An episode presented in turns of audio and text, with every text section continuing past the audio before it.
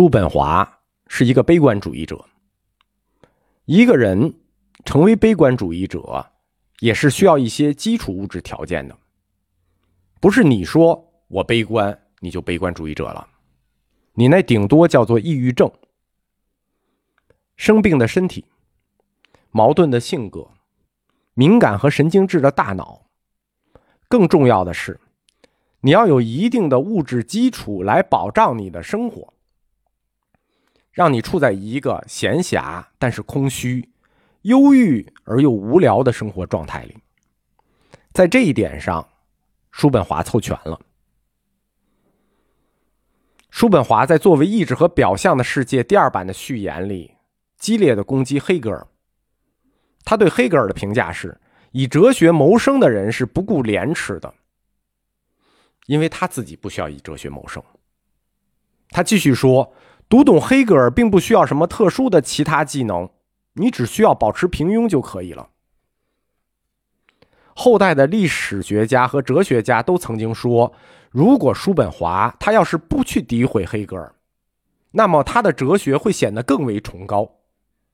如果叔本华能够保持谦虚，退一步，即使他不能保持谦虚，他保持缄默也行。这都会让叔本华在哲学史上更加伟大。这是一种中国式的相愿。你很有才华，但是你要有一个谦虚的态度。我们这是为你好。你如果谦虚，你就能更伟大。叔本华的回应是：“我呸！”如果说他性格里有什么特点可以被称为极具个性的？那就是毫不知道什么叫做谦虚。他认为，所谓的谦虚就是一种虚伪的谦卑，是高智商在哄低智商情绪的把戏，相当于情绪上的耍猴。高智商的人在哄低智商的人玩儿。叔本华在他的随笔集《论骄傲》中说，在一个嫉贤妒能的世界里，圣贤们不得不谦虚谨慎。请求那些碌碌无为的庸人们宽恕自己杰出和卓越。当谦虚成为一种美德的时候，你伪装谦虚，就可以在这个世界的大傻瓜中占到很大的便宜。因此，每个人都应该如同傻瓜一样，在提及自己的时候，抱着一种谦虚的态度。但是我不能。叔本华同时代德国人曾经问。他这么不谦虚，这么不绅士，那他的妻子对此怎么说？非常幸运的是，他没有妻子。作为一个悲观主义者，应该是无所期待的。但是叔本华不是，他热切的希望得到这个时代的认可，并非是认可他本人，而是他所提出的学说。这一点，直到他晚年才得以实现。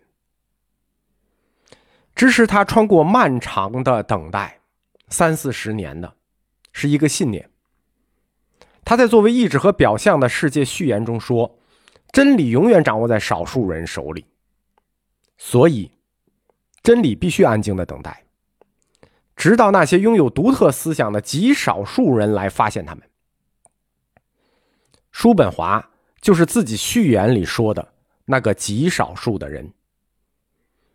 他在作为意志和表象的世界开篇的第一卷，开宗明义的写道：“世界是我的表象，并且提出世界就是意志的哲学论断。”在接受了康德对世界的立场之后，即外部世界只有通过我们的感觉和表象才能认识。叔本华对唯心主义进行了清晰而有力的阐述。他提出了一个论点，直击唯物论的弱点。当我们只有通过精神来认识物质的时候，我们怎么能够又把精神同时解释为物质呢？什么意思？就是我们通过精神认识物质，怎么又可以把精神解释为物质？比如说，我们认识一个物质，假设是一个桌子吧，我们认识一个桌子。我们认识和思考，只是我们感知到的这个物质在精神里的信息，对吧？我们认识一个桌子，我们能思考和认识它，实际是感知了这个桌子在我们精神里的信息。我们通过眼睛看到这个桌子，我们通过手触摸这个桌子，感知这个桌子，再加上我们思维中对这个桌子的理解力，哎，我们认识到这是个桌子。其实这个桌子作为一个物质，它并没有装到我们的头脑里。我们的脑子是一个物质，这个桌子是一个物质，但是我们脑子里思考和认识这个桌子，并非是物质。换言之，我们认识的物质和真实的物质，对吧？我们认识到的桌子和真实的桌子，其实是两个东西。这个中间是透过介质来的，我们不可能通过物质来认识物质。我讲明白了没有？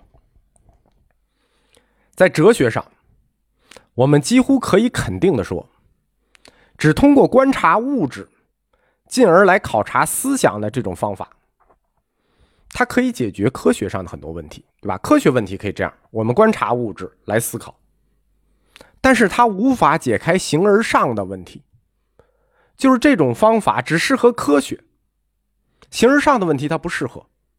换言之，我们无法发现这个世界隐秘的本质，怎么办呢？我们只能，也必须从熟悉的，并且能够直接认识的地方开始我们的认识过程，对吧？陌生的我们不认识，我们只能从我们最熟悉的地方来考察我们的认识过程。我们最熟悉的是什么呢？是我们自己。换句话说。我们要从我们自己开始来考察。如果从外在的世界出发，我们可能永远都不能掌握事物的真正本质。无论怎么努力，结果都像佛教的大乘中观学派所说的：我们得到的世界都是名言假立，不过是一些图像和名称而已。